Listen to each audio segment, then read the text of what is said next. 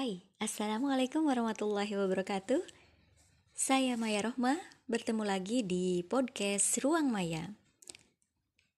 Hari ini kita bertemu di episode Bina Nafsiyah bagi pengemban dakwah. Dan hari ini topiknya adalah Mengubah takut menjadi berani.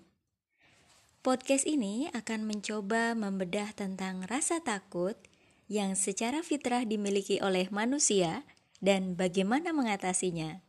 So, stay tune terus di sini ya. Iya, ketika kamu memiliki rasa takut, janganlah mengeluh, sebab itu tandanya kamu normal sebagai manusia. Takut merupakan bagian yang tidak terpisahkan loh dari penciptaan kita sebagai manusia. Kamu tahu kan, takut itu merupakan salah satu penampakan naluri untuk mempertahankan diri. Istilahnya itu gorizah bako ya. Allah Subhanahu wa taala berfirman yang artinya dan sungguh akan kami berikan cobaan kepadamu dengan sedikit ketakutan, kelaparan, kekurangan harta, jiwa dan buah-buahan dan berikanlah berita gembira kepada orang-orang yang sabar. Quran Surat Al-Baqarah ayat 155 Jadi, takut itu bukan sesuatu yang jelek ya. Yang penting harus takut pada tempatnya. Kalau perkara tersebut layak ditakuti, maka takutilah. Sedangkan perkara yang tidak layak ditakuti, ya jangan ditakuti. Rasa takut ada yang tidak pada tempatnya, dan itu tentu keliru. Sebagai misal nih, dulu di kampung, anak-anak maupun remaja setiap habis maghrib dibiasakan mengaji di musola ya. Belum ada listrik saat itu, penerang jalan itu cukup obor saja ya bahkan sering kali hanya mengandalkan kelap-kelipnya bintang, itu pun kalau ada. Suatu hari sepulang mengaji, anak-anak lari terbirit-birit. Hantu, hantu, hantu, teriak mereka. Saat mendengar hingar-bingar tersebut, ustadznya datang.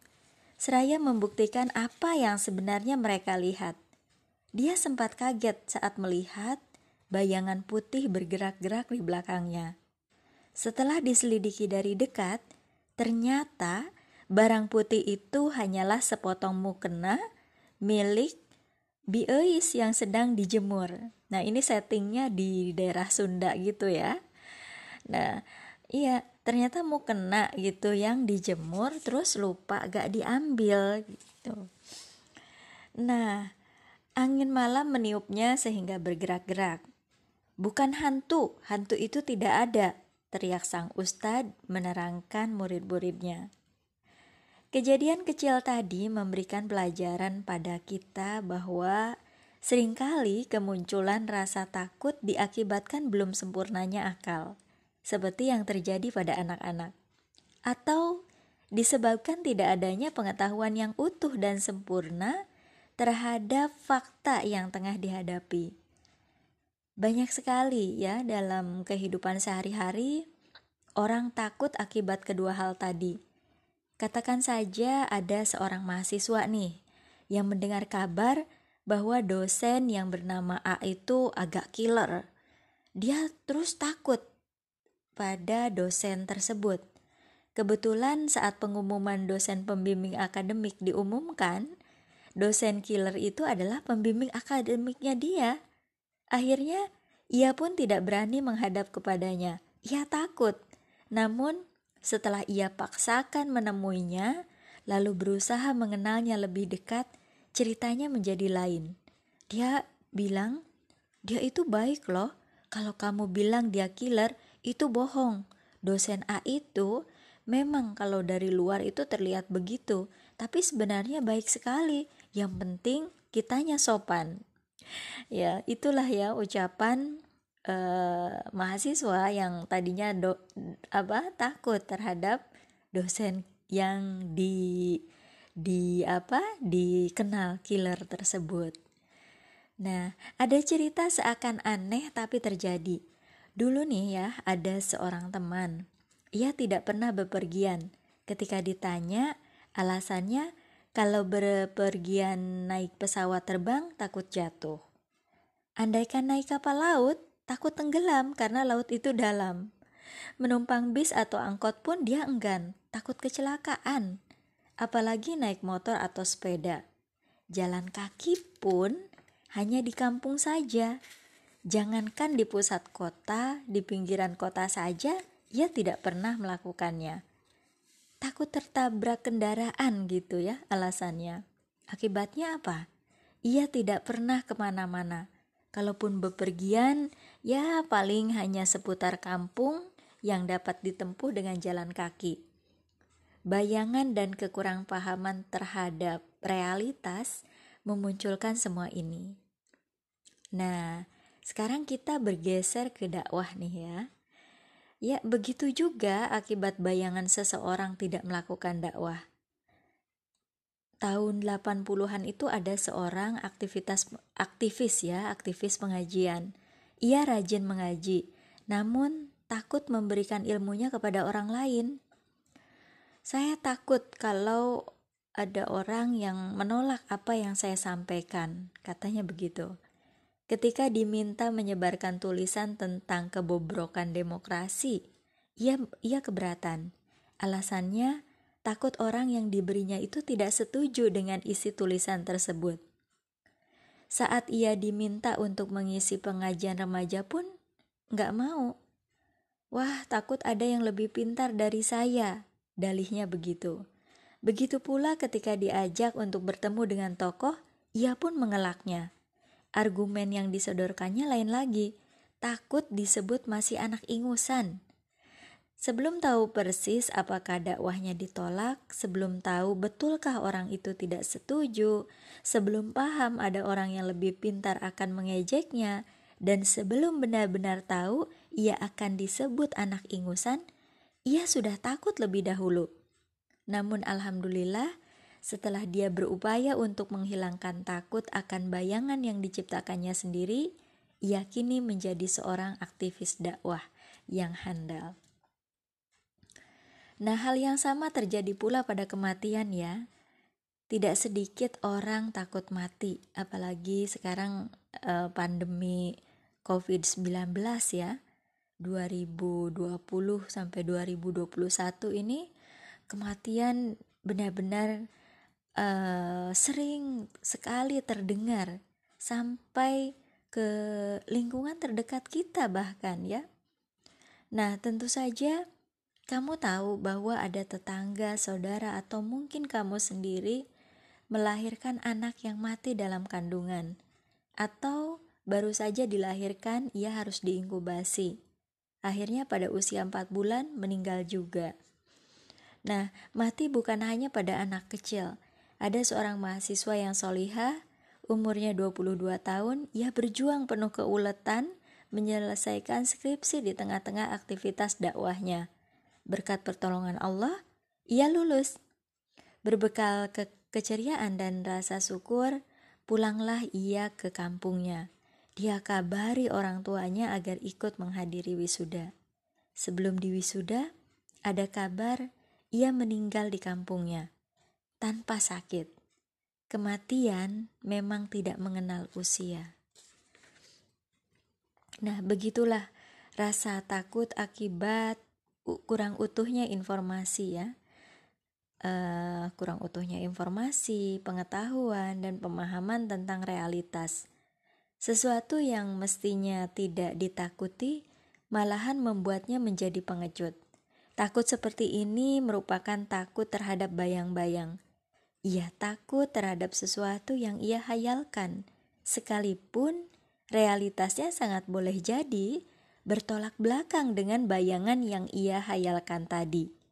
Bila ini terjadi, jiwa siapa pun termasuk saya dan kamu akan, disel akan diselimuti oleh takut akan bayang-bayang. Nah, Setiap orang tentu saja ya tidak ingin secara sengaja memiliki takut semacam ini. Untuk menghindari atau menghilangkannya, insya Allah bisa ditempuh dengan salah satu cara berikut. Pertama, lakukan pendalaman dan melihat dari dekat sesuatu yang ditakuti itu. Kedua, memberikan konsepsi, konsepsi sebenarnya sesuai realita tentang perkara yang menakutkannya. Atau yang ketiga, menghilangkan sesuatu yang ditakuti sekaligus atau bertahap hingga lenyap.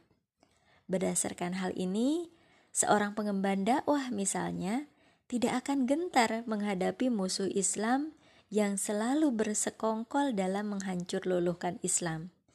Sebab dia yakin bahwa realitas mereka sebenarnya berpecah belah. Allah Subhanahu wa taala sudah memaparkan ya tentang realitas dari musuh-musuh Islam ini.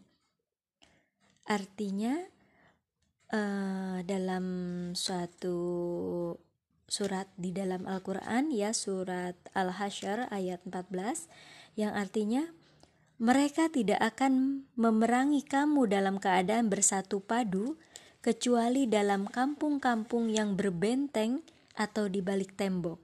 Permusuhan sesama mereka adalah sangat hebat. Kalian kira mereka itu bersatu, padahal hati mereka berpecah belah. Yang demikian itu karena sesungguhnya mereka adalah kaum yang tiada mengerti. Nah, jadi begitu juga ya ia tidak takut dengan berdakwah sekalipun nyawa taruhannya, sebab dalam realitasnya kematian itu ditunggu atau tidak pasti datangnya. Nah, itu sahabat ya uh, tentang rasa takut dan bagaimana mengatasinya. Jadi uh, ya takut itu memang harus disadari, dipahami gitu. Nah, terkhusus untuk para pengemban dakwah ya. Seorang pengemban dakwah hendaknya tidak takut dengan penguasa zolim dan penjaranya. Bila hanya karena menentang kezoliman dan kekufuran, serta menuntut tegaknya hukum Islam, dia harus meringkuk di penjara, tidaklah mengapa. Paling-paling yang menderita hanyalah dirinya saja. Kalaupun disiksa, Istirahat dua tiga hari kembali seperti semula, begitu pikirnya. Pada sisi lain, bila kemungkaran penguasa itu dibiarkan, maka kriminalitas terus berkembang. Pengerusakan akhlak berlangsung tanpa henti, pengurasan harta rakyat berlanjut tidak tiada berujung, hukum kufur gentayangan di setiap sudut perundang-undangan, aturan Islam dicampakkan, Umat digiring dan diseru ke pintu jahanam, penjajah berwajah baru pun tetap bercokol. Demi menyadari semua itu, dia pasti tidak akan takut lagi untuk berdakwah, ya.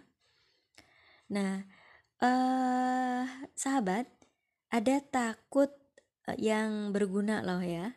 Jadi takut itu tidak selamanya jelek. Takut akan marah bahaya gitu ya itu merupakan takut yang wajar. Itu adalah sikap yang dibenarkan oleh syara. Baik yang ditakutkan tertimpa bahaya itu dirinya sendiri atau orang lain. Rasulullah Shallallahu Alaihi Wasallam bahkan memberi banyak contoh tentang hal ini.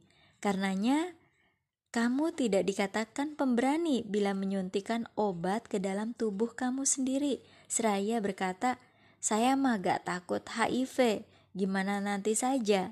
Padahal kamu tahu bahwa jarum suntik yang kamu gunakan tidak steril. Jarum tersebut membawa virus HIV yang menularkan AIDS. Saat kamu melakukan hal tersebut, jangan tersinggung kalau ada orang yang menyatakan bahwa kamu sedang berbuat konyol. Kamu tak perlu khawatir disebut penakut dengan tidak mau disuntik saat itu.